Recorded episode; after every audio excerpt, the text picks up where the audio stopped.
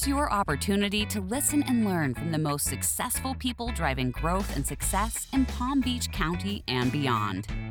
Welcome to the Business in Paradise Palm Beach podcast with Carrie Stamp, founder of Carrie Stamp and Company, Principled Wealth Advisors. Carrie and his guests share stories and insights from Palm Beach County's most successful executives, entrepreneurs, and community leaders. Learn how they made it to where they are today, what principles guide them, how they mentor others to achieve success, and more. Hi, I'm Carrie Stamp, and this is the Business in Paradise podcast, where we talk to the great business leaders of Palm Beach County, Florida, the place that we are fortunate to work and play. My guest today is Dan Sheehan, the chairman and CEO of Professional Bank and Professional Holding Corporation. Dan has deep roots in Palm Beach County, and we're going to hear his story today. Dan Sheehan, welcome to the Business in Paradise podcast. Thanks for having me, Carrie. It's my pleasure. Dan, you you actually grew up here. You're one of the few, I think, right?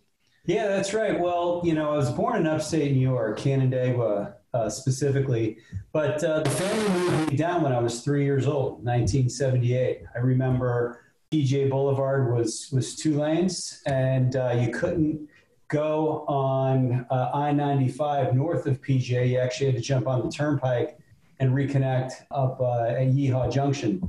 I've seen a lot of change over the over the years. So, what got your family to move from Canandaigua, New York, to Palm Beach County, Florida, and that had to be almost thirty-five or forty years ago? Yeah, it was, it was about uh, 42 years ago, 43 years or so ago. But but uh, I, um, you know, it's probably a question that's more appropriate for my father than, than I. I. You know, I, I don't think uh, the three-year-old uh, had a, a weighted uh, decision in that process. But nonetheless, um, you know, I think he was initially attracted to, you know, what we're all attracted to, um, the, the, the, weather, uh, and you know, this in many respects is still the wild, wild west. There's plenty of opportunity, no matter what business you're in, to to, to thrive uh, in, in, any of your pursuits. It's a healthy place to live. Um, it's a popular place to live. I think if you go back those 40, 40 some years, you'll see that the migration trends have been fairly consistent. I'm sure there's ups and downs uh, given uh, certain economic uh, events uh, over time. But uh, Florida has, has, been a popular place to move to for, for years. And my, my father was in uh, a couple different businesses. He was he was in uh, he worked for Canandaigua Wine Company, um, among others. But he he uh, wanted to come down here and, and start his own real estate company, which he did. And I know your father, and I know your dad's been incredibly successful in the real estate business down here. So give a little plug for uh, what your dad uh, does. And I understand uh, your wife is also part of the team with your dad's real estate firm. Yeah, so you know he started it. I, you know, I, I believe the, the year we moved down, uh, 1978, maybe maybe it was 79. But uh, you know, he started as a, as a one you know one, one man uh, shop, and uh, over the years uh, has diversified in, into commercial, in addition to, to, residential brokerage, has done quite a bit of development consulting, you know, pl- planned uh, communities, um, as well as, you know, high density urban towers, uh, you know, primarily in northern Palm Beach County. Today, my wife, Christy, has, uh, t- you know, taken over the firm and uh, as my dad is, you know, still actively involved in many respects, he's in his sunset years. So it's been fun for me to watch my wife uh, take over a more active role in in managing the, the, company, which is what well in excess of 40 years uh, old. Um, th- there's in that space. There's not too many real estate brokerage companies. Um, I mean, you, you count uh, with, with fingers just on one hand that have been around that long in northern Palm Beach County. There's plenty of them that have come and gone, but uh, the Sheehan agency has been uh, there. It's been consistent for many, many years. So, congratulations to your dad and now to uh, Christy and Amin and the rest of the team at uh, Sheehan Agency.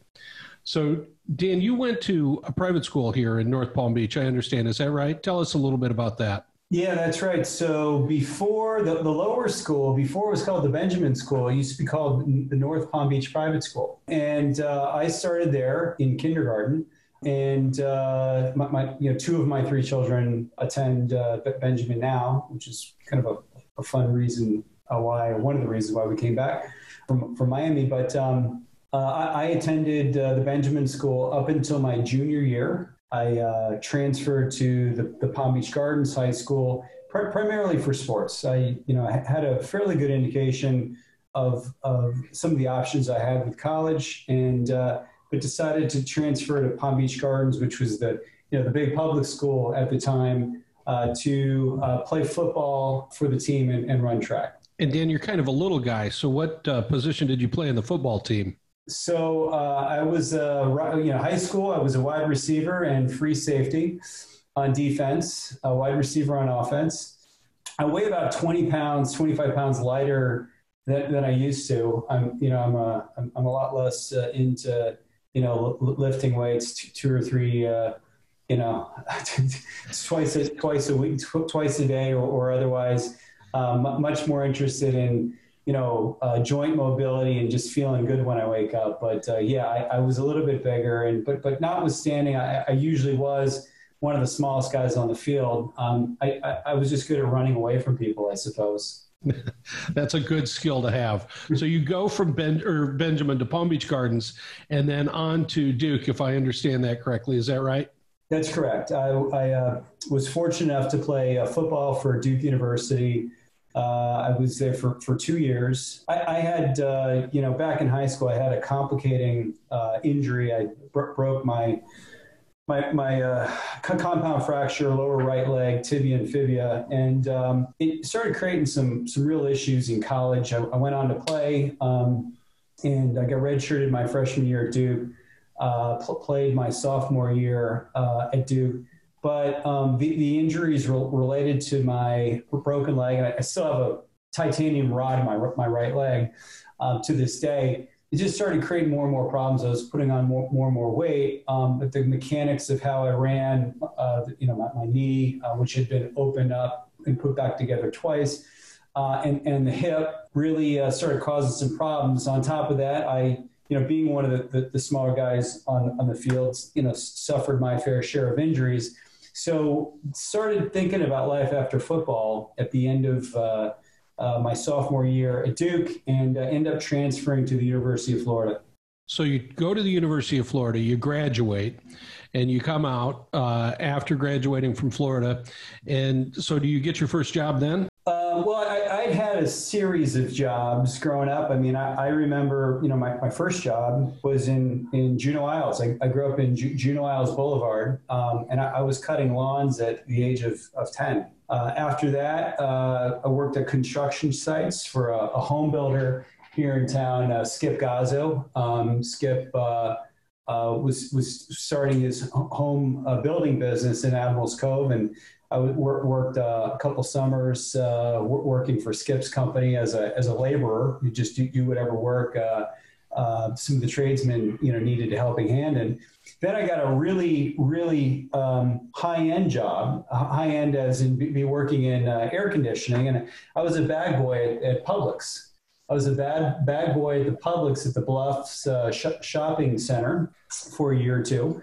Um, and so, if, if, I don't know where you want to delineate your my, my, first real job or not, but I had a series of those jobs. But I, uh, I my, my first internship, um, and, and and I also worked. Sorry, I'm going back to some of the jobs before you know what, what someone might consider my first real job. Was uh, I worked as a busboy at Panama Hattie's. Panama oh, yeah. Hattie's was a it was a, a well known uh, restaurant right at the south uh, west corner of Ellison Wilson and PGA Boulevard. The, the site's been vacant now, but uh, that was my uh, one and only um, job I've ever worked in a restaurant. And I tell you what, it was a great experience. Uh, you, you, get an awful lot, uh, uh, much better appreciation of the folks in the service industry working at restaurants who wait on folks uh, for a living. And, you know, I, I, got a lot out of it. I don't think I made a whole lot of money out of it, but certainly got a great deep, or deeper appreciation for those in that business. Well, so um, I had a handful of, of internships. Uh, you know, when I was in college, um, my first one what was at Duke was right here at what, what used to be, um, you know, Florida Power and Light. It's now NextEra Energy in their workforce performance and development department. And this was a group that would study other Fortune 500 companies on what they did well, um, whether it was workflows, org charts, in, you know, employee incentive programs. We'd go study these different companies and try to bring back and implement some of these ideas in, into um, uh, the, the, NextEra, or, or, back then Florida Power and Light org chart and, and, and, company and culture to see if it would work. And that was a summer. And, and, I, and I tell you what, I mean, you know, throughout, uh, you know, I just mentioned some of the jobs I had previously.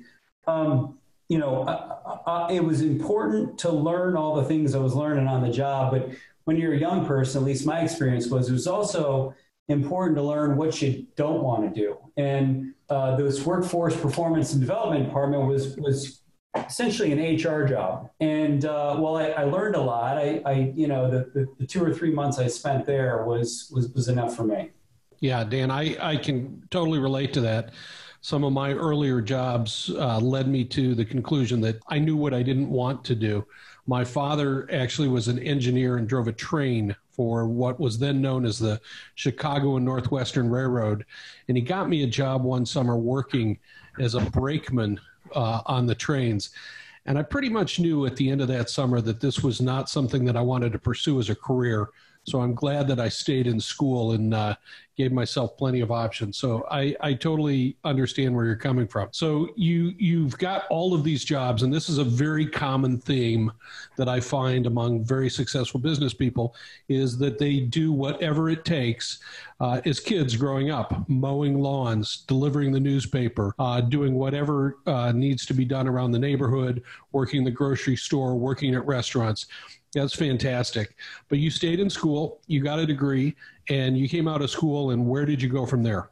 So uh, my first finance job um, when I was was wrapping up school was at Bear Stearns up in New York City.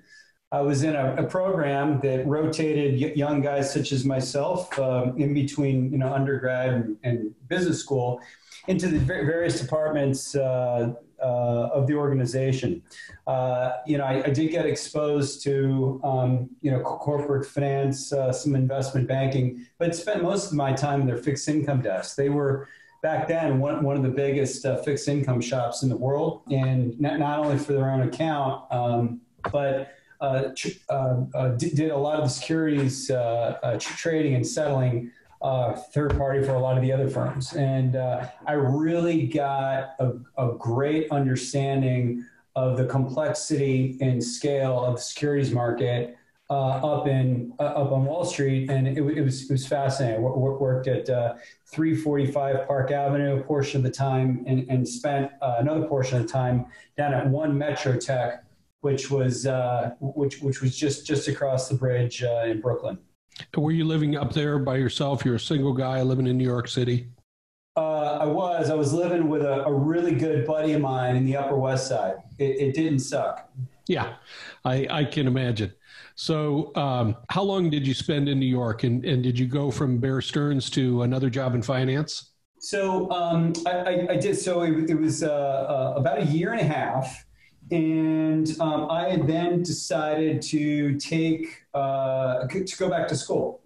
So you know, one of the things that's great about Palm Beach County, um, you know, is, is, the weather, the, the, the lifestyle, et cetera. But when you grow up here, you don't know any better, and so you, you have to move away to appreciate that. And you know, I'd, I'd, spent a couple years up in North Carolina at Duke, and then another couple years at, at uh, in Gainesville. But uh, um, you know, living in New York was a was a whole different whole different experience. Uh, using public transportation, you know, the December's, January's, and February's with the weather, and I decided that you know I I I'd done pr- pretty well for a year and a half. I established some great relationships with some folks at the firms, and and b- believed that that I had an opportunity to come back uh, once I got done with business school. So I, I decided to um, go to business school, but in, in, the time before I started school and when I was kind of winding down uh, the Bear Stearns matter, I,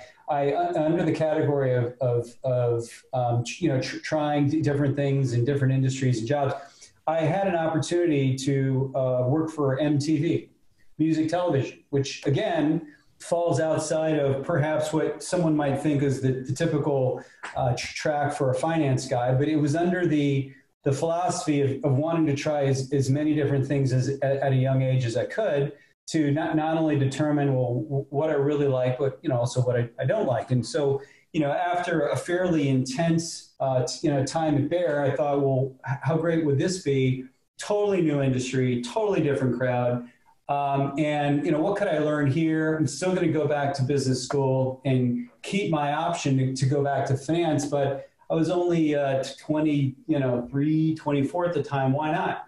So uh, that same friend I mentioned to you that, that was living up in, in um, or sharing an apartment uh, with me at Upper West Side, worked there, and uh, he, he, he got me the job, and it was great. I traveled uh, all over the country on uh, MTV's dime, um, and this was primarily before reality TV. People forget that MTV created two shows, Road Rules and Real World, which were which which were the first reality TV shows ever.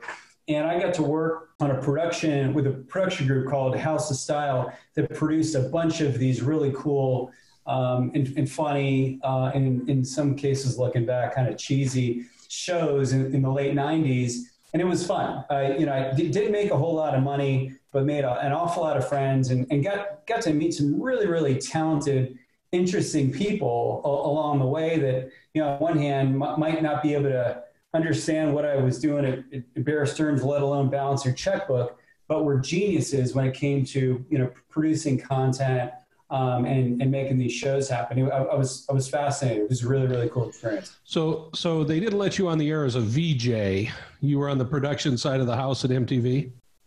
Uh, I was on the production side, although there might have been a few instances where I showed up on camera. We're going to need to see those clips, Dan. So uh, I'm sure you st- I'm sure you still have them.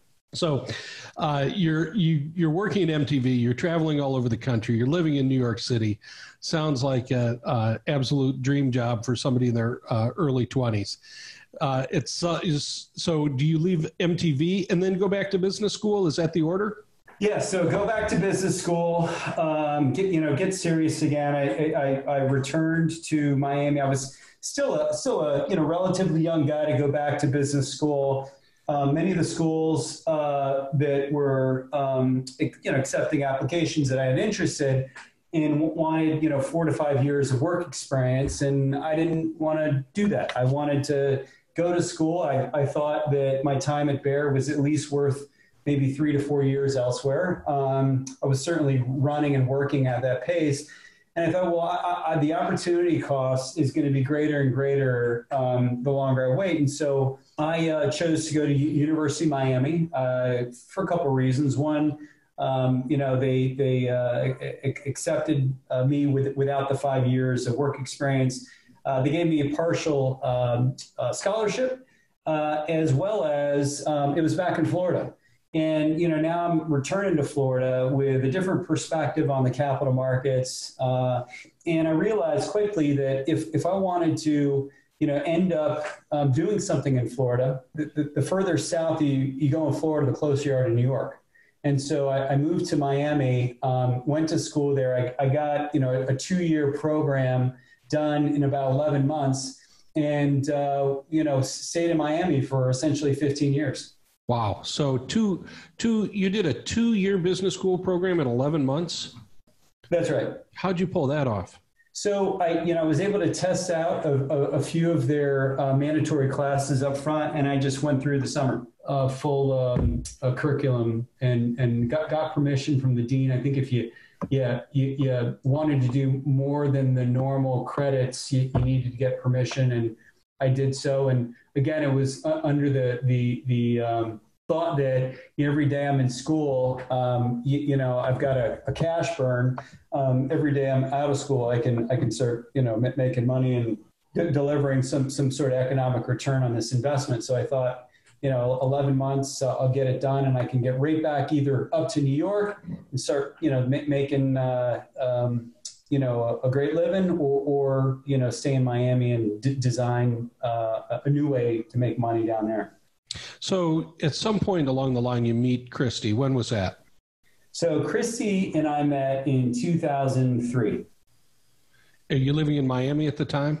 I'm living in Miami, and Christy is living in Washington D.C. Uh, that that buddy of mine that I was telling you worked for MTV um, has since left MTV, started his own company, and was um, one of the uh, associate producers for uh, what was then the NFL kickoff concert in Washington D.C. Uh, I think it was it was either for ABC Sports or NBC Sports, but um, it was I think the Philadelphia Eagles were playing the Washington Redskins for the for the for the season opener, and there's this kickoff concert uh, that that was uh, right on the Washington Mall in, in, front of the you know the the the, uh, Capitol building.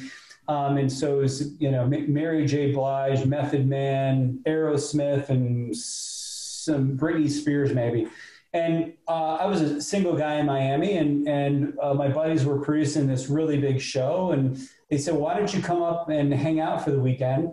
So I, I came up, and um, I uh, being in DC, um, I, I, had a, a, former teammate of mine at Duke uh, who was our kicker, who uh, I hadn't hadn't seen in a number of years. So I, I called him up and told him I was going to be in town uh, with my friends producing the show, and let, let's connect for a drink uh, he asked if his little sister could join, and uh, the rest is history. Wow.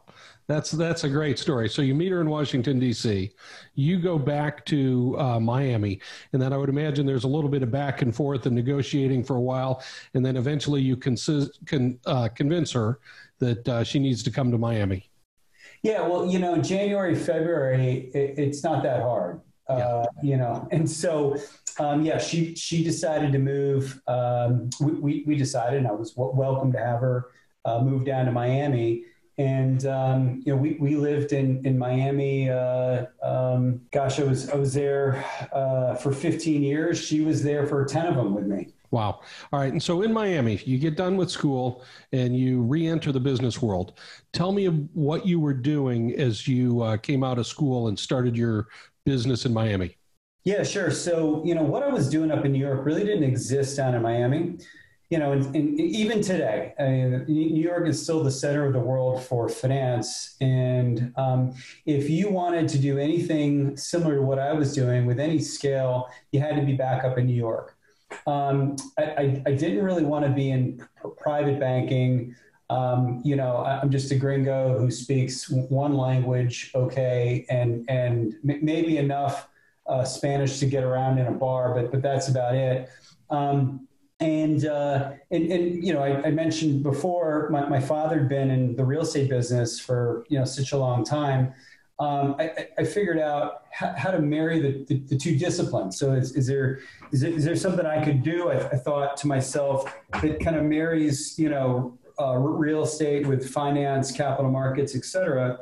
And so what was happening was, you know, there was a a, a ton of capital migration down into to South Florida, but most of the balance sheets for uh, that capital um, formation uh, was in the more sophisticated markets. So Boston, DC, Chicago, New York, who are, who are starting to make investments in South Florida. I mean, traditionally, South Florida really wasn't an institutional real estate market. This was just a kind of a second home place for many folks uh, to, to, to come down to. Um, but most of the big deals were just done with local banks, and in, in some cases, a, a, satchel full of cash from someone in South or Central America or Europe showing up. And so uh, it was in the late 90s, early 2000s that. Um, you, you, know, there was capital formation around the asset class, and then we started to invest. And so um, I ended up uh, working uh, with a company called LJ Melody and Company. I was, uh, I think, the, the, second guy to open up uh, to, to, be in their office in Miami, and uh, that was uh, with a joint venture with GE Capital. Uh, we serviced back then, and these are 2000, 2000 or 2001 dollars, 2002 dollars, 58 billion dollars of, of, of, real estate, you know, debt, preferred equity. Um, we GE Capital used its balance sheet uh, and, and, and the LJ Melody platform to uh, deploy its capital in, into real estate investments. And of course, you know, we, we service all the debt.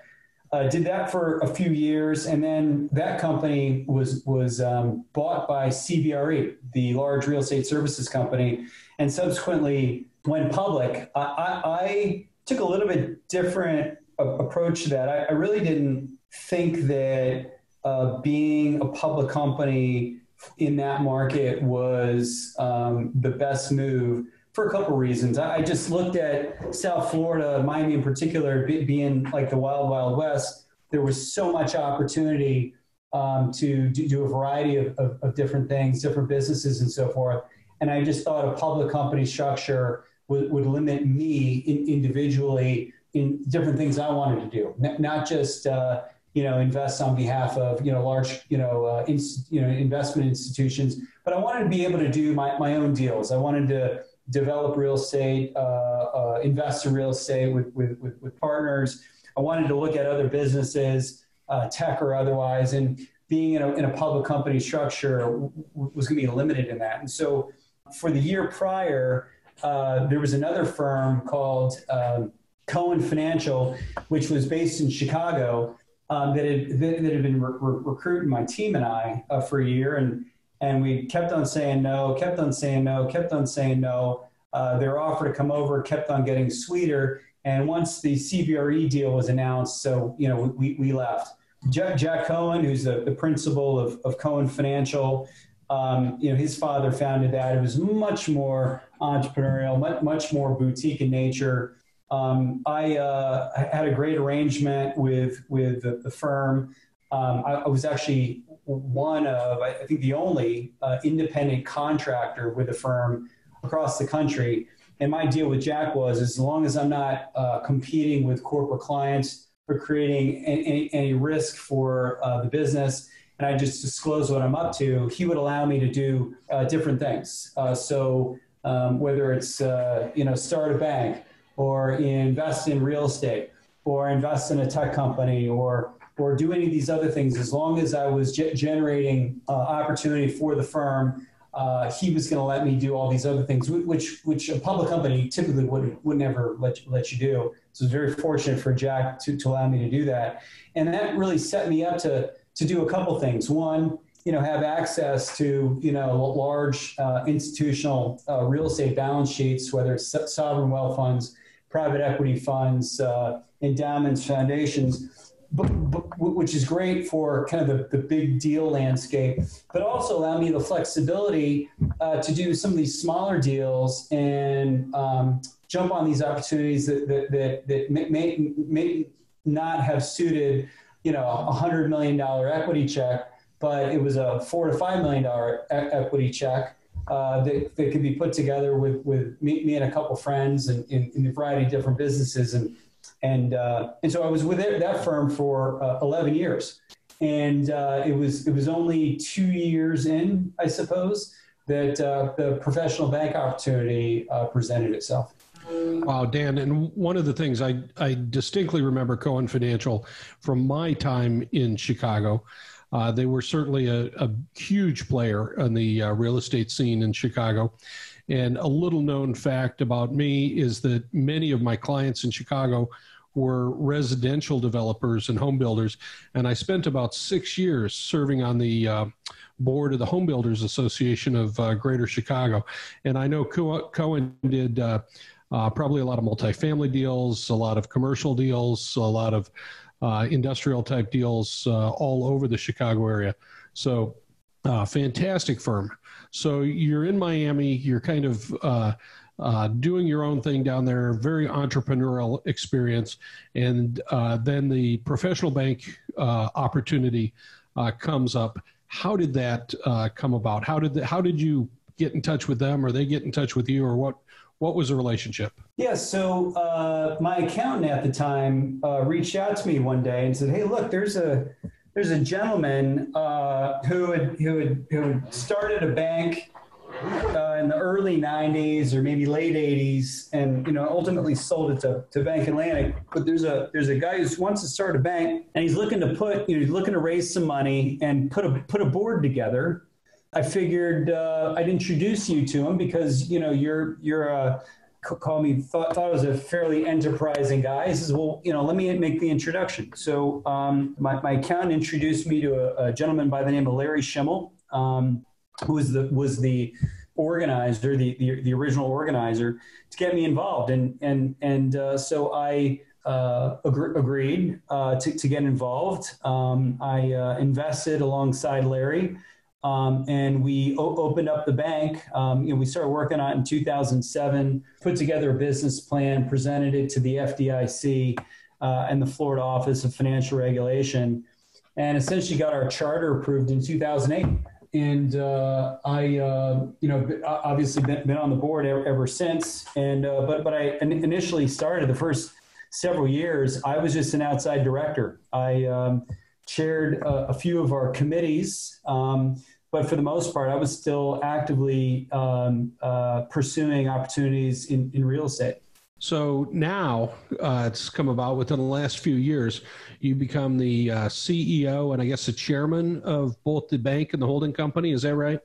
Yeah, so in um, in 2013, I, I became uh, the, the, chairman of, of, of, the board of the bank. Um, I had, you know, been, been um, you know, I, th- I, think I was the vice chairman uh, for a year or two prior to that.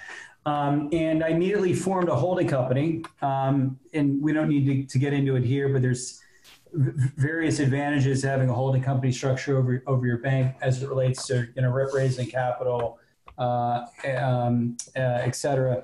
Uh, so we formed that in 2014. I became the, the chairman and CEO of the holding company, which is now you know the, the public vehicle that, that, that you know we, we listed recently on, on the NASDAQ um, and remained as, as chairman of the board.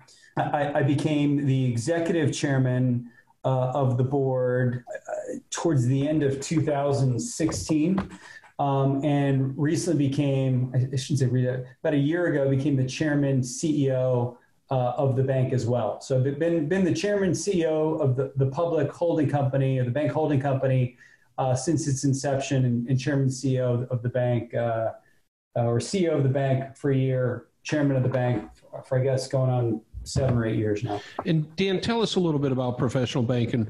What what's the uh, target of the bank, and and what's the reach of the bank from a geographic perspective?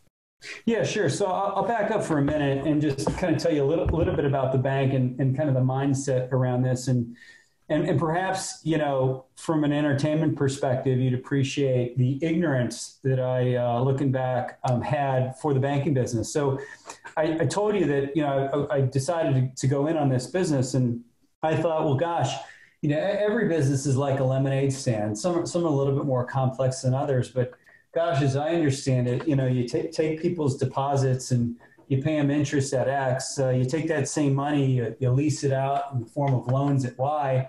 After paying the employees and, and rent, uh, we get to keep the difference. It's pretty, pretty simple to me. And uh, that was right on the eve of the uh, the, the great uh, you know global financial collapse of uh, 2009. Um, and there, there were a, a lot of le- lessons learned. For, fortunately, we had not made any bad bets and, and quite frankly were net beneficiaries of, of what happened because we had a really really strong balance sheet compared to our peers. But um, the, the whole thought um, around this was that you know like i, I said I, I, you know i thought it was a simple business and, and in some respects it still is a simple business. I think the complexity is how do you execute uh, the, the, the, business um, in an environment with so many different you know competing factors.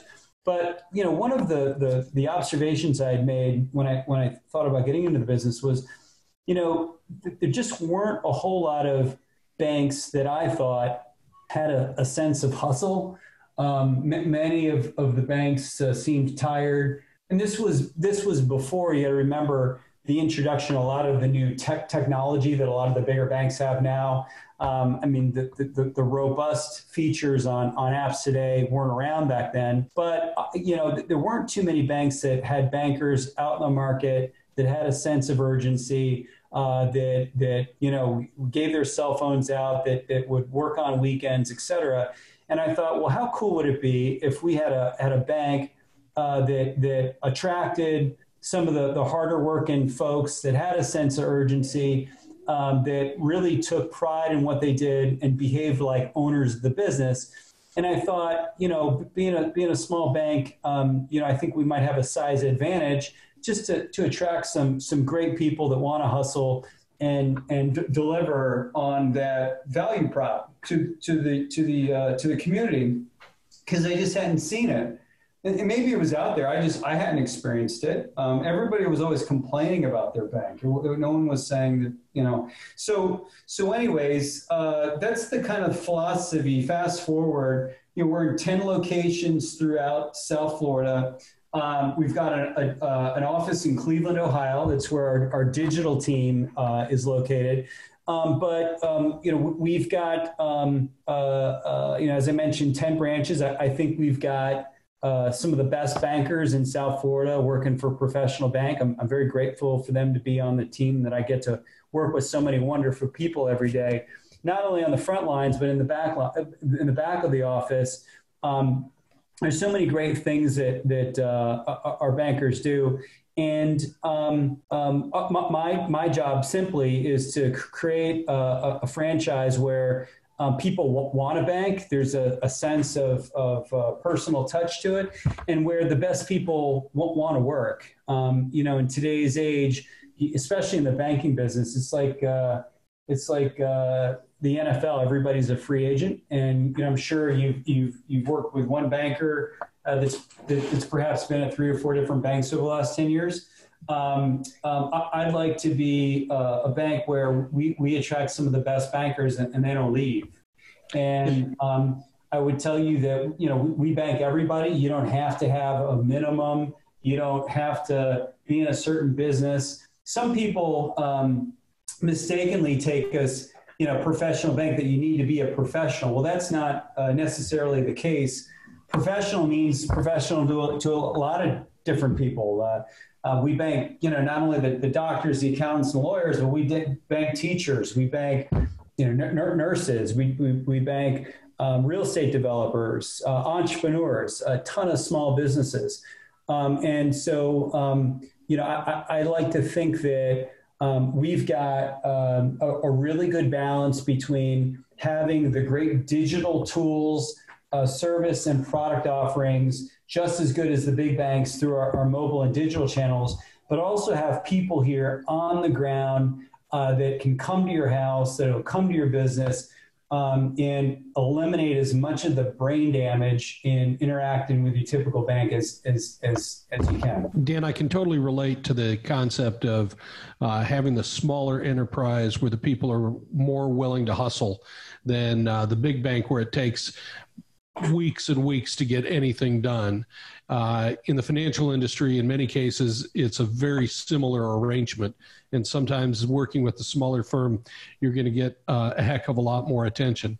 Now, the problem that I've always found with with uh, banks that were successful or financial services firms that were successful in doing those things is that they were so good at it that they grew so fast that they ended up either getting swallowed up uh, by the bigger uh, competitors or uh, they end up becoming one of the bigger uh, players in the marketplace. So it's great to uh, be along for the ride while you guys are on the upward trajectory at Professional Bank one of the really cool things that you've done within the last six months uh, is that you got to go uh, basically ring the bell, I think, at the NASDAQ because you took the bank public. How cool was that? Uh, Kerry, it was really special. Um, you know, the, the, the team and I, this is, uh, you know, we started the bank in, in uh, you know, we started working on 07, opened the doors in 08, and to be a part of it uh, from day one to uh, pushing the button and opening the market on February 14th, 2020 was just really, really special. Um, you know, and, and, it, and it's only possible because I'm surrounded by such a great team uh, to get us there. Um, but it, it, was really cool. I had my folks up there. I had um, Danny, Jack, and, and Kate, my, my kids, and my wife, Christy, were up there as well as uh, my executive leadership team and, and their significant others. It was a really special time. You know, we, we uh, um, were the first bank IPO in 2020. And given what's going on right now, we, we may be the last bank IPO in 2020, the, the only bank IPO in 2020. But boy, was that a special time. Um, we we uh, were allowed to take over or were granted uh, to take over the NASDAQ uh, digital billboard in Times Square. And I had our digital team put together um, a, a, rolling banner with just all of, uh, all of our employees' headshots on there. And so we were able to bring our entire org chart, all of our employees with us. Everybody can say that they were uh, their face and that they were up in Times Square. And it was just such a cool experience uh, being in the in the Nasdaq uh, uh you know global headquarters studio. Uh, in fact, the the studio we were in that you, you, ring the bell is the same one that hosts the CNBC Squawk Box every morning. Very nice. Well, congratulations, Dan, to both you and your team. If I can, I'd like to shift gears for uh, just a few minutes and talk a little bit about some of the things that have influenced you uh, over your life would you say that you've got one or two uh, people that you would credit with being a phenomenal mentor to you? Well, you know, my, my, my, my dad has been um, such a gr- great guy uh, o- over time. Uh, you know, when, when you, you, are growing up um, to, to, now, I just look back, there's different things you need, you, you know, uh, d- different, different things you need. Um, skills or, or, skills or just you know ways of thinking and i would tell you my, my dad gave me a long enough leash to let me go out and kind of make some mistakes on my own which was re- really important he i was afforded probably quite a bit of freedom um, perhaps more than than some of my friends growing up um, and you know i, I did did uh, uh, you know make, make, mistakes along the way, but it, nothing was ever fatal. He he always made sure that at the end of the day, um, I wasn't making any any big mistakes. And you know he he is um, you know t- to this day I, I, go around town and there's there's there's so much goodwill uh, around town um, for, from my father being active, and he is really set set a really uh, high bar for um, you know the, the, the, reputational capital that, that he's he's created for for, for me and, and the family here in, in Palm Beach County. There's not a week that goes by that you know uh, even now he says, oh you, you know you, you, must be Dick Sheehan's son or you know you or you know you, let me tell you about a time when your dad helped me. Uh, or let me tell you about a time when your, your dad, you know, gave me some advice, and um, that, that's that's really cool uh, for me, and and I hope that I can. Uh, uh, at the end of the day, um, leave as good a mark as as he has done in the community. He's he's a charitable guy. He's a, the chairman emeritus of the the uh, Palm Beach chapter, the first tee of the Palm Beaches. Before that, he was uh, very involved in the March of Dimes. Was always um, uh, seeking support and rallying around. Um, uh, causes that involved, you know, help, helping children and, and, families that are disadvantaged. And uh, he, he set a set, set, a pretty high mark that I uh, that uh, that I, am as I get older, I, I just it's it's uh, means more and more uh, to me. Dan, you certainly have big shoes to fill. Let me ask you this question: uh, is there a, I'm sure you set goals every year. Many of us set our own personal goals and business goals. Uh, for you, uh, for Dan Sheehan. How do you define success? When will you know that you've made it? Gosh, well, um, I um, there's a lot of a lot of different ways to measure success, as you know, and I think that's where you're getting, you know, going at getting at with your question. I, I would define success as just being rich in friendships um, and, and being healthy and uh, I, am I'm, I'm fortunate uh, to have, have have a lot of great friends in town. Unfortunately, I don't get to see them as much as I'd like to because I'm, you know, growing the business and and so forth. Um, and you know, I'm raising you know three kids, but um, you know, great friendships. Uh, I want to be healthy. And last but not least, probably most importantly, is is I want to. I mentioned at the beginning of the podcast, I've got three young children um, I, I, just want to be a, a, the best dad uh, who's really engaged um, that, that have three happy kids uh, at the end of the day. And so, if, if, I can remain healthy, um, have great friendships uh, in the community, and have three three kids that are are healthy and and and productive members of community, uh, I'm good. Yeah, and that's a great definition. Uh, tell me a little bit about living in Palm Beach County and what it means to you. And you know, I called this podcast "Business in Paradise" because you you were moved down here uh, by your folks, but I chose to move down here because this place is uh, just so fantastic. So you came back. Why'd you come back, and what do you love about it here? Yeah, so you know, I, I kind of came back twice. So the, you know, the New York return to Florida is one set of reasons, and then then the Miami return to Palm Beach County was was was another set. Um, so look, Florida in general is a great place. Palm Beach spe- specifically is is a great fit for the lifestyle I'm seeking. I mean, there's there's not a whole lot of places in the in the country um, that you know you, you can uh, play around a golf at a at a world class uh, you know a, uh, golf course uh, in the morning, uh, go out on the boat in the afternoon, uh, c- come home and go to a, a, great restaurant. And by the way, you live within two minutes of, of, of a great you know private school and so forth. And and for me, you know, coming back, um, I'll share the calculus with you. N- not only was it closer to family so my kids get to have the grandparents uh, in their lives for sporting events and so forth.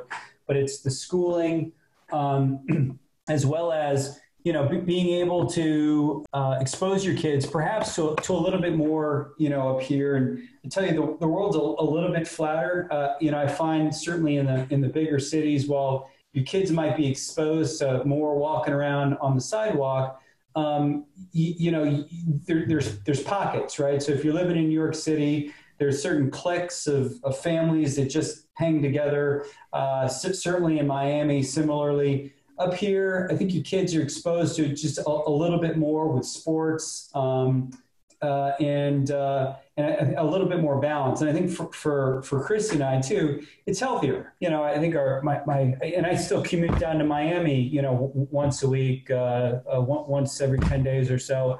And I love Miami. I, I love Miami. I love the energy and love, love spending time down there. But coming back up here, you know, my heart rate goes down a little bit. It's easier to find a parking spot we still have great restaurants up here, and it's not hand to hand combat to get a reservation. And, uh, um, you know, the, the, golf's great. Uh, and, uh, you know, I, I, just think overall living and, and, and lifestyle is much more balanced up here versus, versus elsewhere. And Dan, uh, just so our listeners know, uh, tell us who your sports teams are, and do you have a sports hero? So uh, I am a Miami Dolphins fan. Um, I am a Miami Marlins fan. Um, as far as uh, basketball goes, I'm a Miami Heat, Heat fan. Um, uh, you know, I'm, I'm, a Duke football fan uh, for, for, for, college. After that, I'm, I'm, a, I'm a University of Florida uh, football Ga- Gators fan. Thank goodness they don't play each other uh, every year. Um, I don't think I, I you know, I have a, a, a sports hero uh, in mind uh, at all. I, I just uh, I love a lot of the greats and and I, I, love watching sports, not necessarily just because of the skills, but I just it's the the mental toughness and the the commitment uh, that so many of these guys do, not only with, with their bodies, but you know with their minds. Uh, it's just really admirable what what you know what what professional athletes do um, in, in that regard. Dan, do you have a favorite business book that you've read? Gosh, uh, I have I have a a, a bunch. Um, I have a bunch. Uh, I mean, I, I, can tell you that the most recent one I, I read, which I thought was great, was uh, A Ride of a Lifetime by, by, by Bob Iger, uh, former uh, chairman CEO of uh, Walt, Di- um, Walt Disney Company it, it was a great read. I've uh, also um, uh, read recently uh, a book by Eric Schmidt, um, The Trillion Dollar Coach. It was a really interesting um, story about um, a coach that Google uh, hired uh, and kind of transformed their, their culture and integrating uh, so many different initiatives and, and just bringing you know personal relationships into the culture and uh, uh, yeah, I mean th- those to name a few. Those are great choices. Do you, Dan? Do you use a business coach, or have you ever used a business coach in what you're doing at the professional bank or before? Um, no, I haven't. Although you know, I I I, I talk to. I'm, I'm, fortunate to have uh, you know uh, different friends and or um, people that I can that I can call and be be fairly frank with um, and, and, and kind of talk through some of these, these situations. So I, I don't have a business coach per se, but depending on the issue, depending on the topic, um, I, am fortunate to have, you know, people that I can reach out to and, and uh, uh, uh, help me through uh, certain, certain times when I, when I need a little bit of clarity or, and outside uh, thinking and, and, new perspective on things. Now, Dan, uh, you've been an entrepreneur for many, many years uh, is there one piece of advice that you would give to younger or newer entrepreneurs that are starting out a business uh, as far as what they need to do to become successful, how they should conduct themselves, uh, anything that just jumps out at you that you would say, hey, you're getting started, here's something you should think about? Yeah, just don't don't let perfect get in the way of good. Uh, there's so many young people. I mean, it's interesting. I was interviewing uh, some y- younger folks uh, a year or two ago, and I remember um, seeing these things on their resume that you would have never seen when I, I was their age. But so many of them were going on sabbaticals, t- just taking time off, or they worked for this company for six months, then another company for nine months and look, I, I can appreciate uh, people wanting to, you know, experience uh, new, new, companies, travel, et cetera. Quite frankly, you know, perhaps I should have done a little bit more of that when I was younger. But um, I would tell you that that you know, when you're young, um, you should you should if, if, there's something that interests you, um, but but isn't quite perfect go for it. You, you, never know what's right around the corner. You never know what new interests you might develop as a result of get, you know, get, getting into a, a, new profession. And early on, as, as I mentioned, you know, it's, it's important to learn what you, you want to do, but it's equally important to learn what you don't want to do the older you get, the harder, harder it is to unwind uh, careers and start new ones. And so it's a lot easier the earlier on, go, go get a few bad jobs. Not, you know, you're not pursuing bad jobs, but, but get after it, go, get in there and, and um, learn a lot. I mean, the, the, the value is in the lessons that come with a bad job. The value is in the lessons that perhaps come with a, a, failure of a business idea or a startup.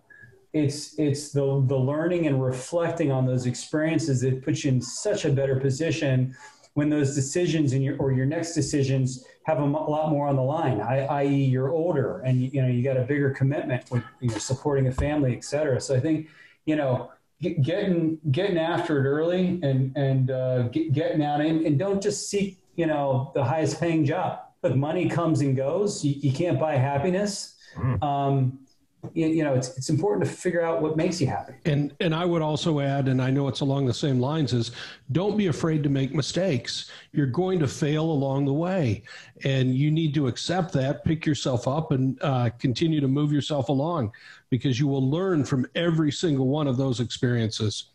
So, listen, Dan, this has been a great conversation. I have one last question for you. And uh, my last question is what's next? What's your next act for Dan Sheehan? Well, um, you know, we're going to continue to, to, to, to, grow professional bank. We've got aspirations to be uh, a premier bank, not just in South Florida, but, you know, one day perhaps in other, other areas of the state.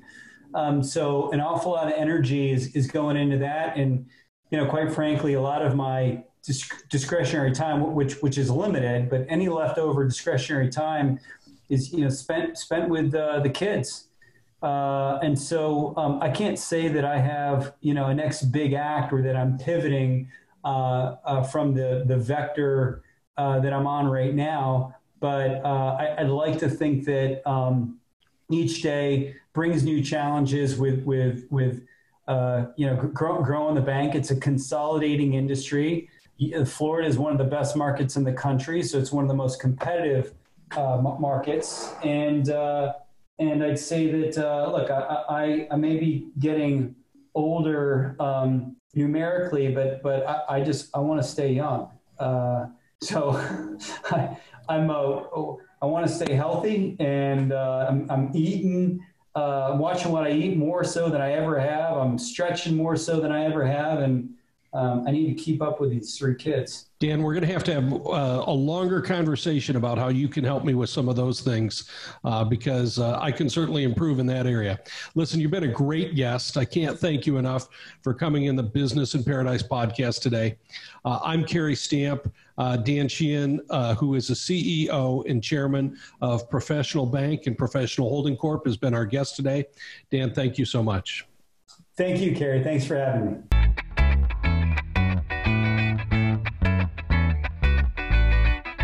Thank you for listening to the Business in Paradise Palm Beach podcast with Kerry Stamp, founder of Kerry Stamp and Company, Principal Wealth Advisors.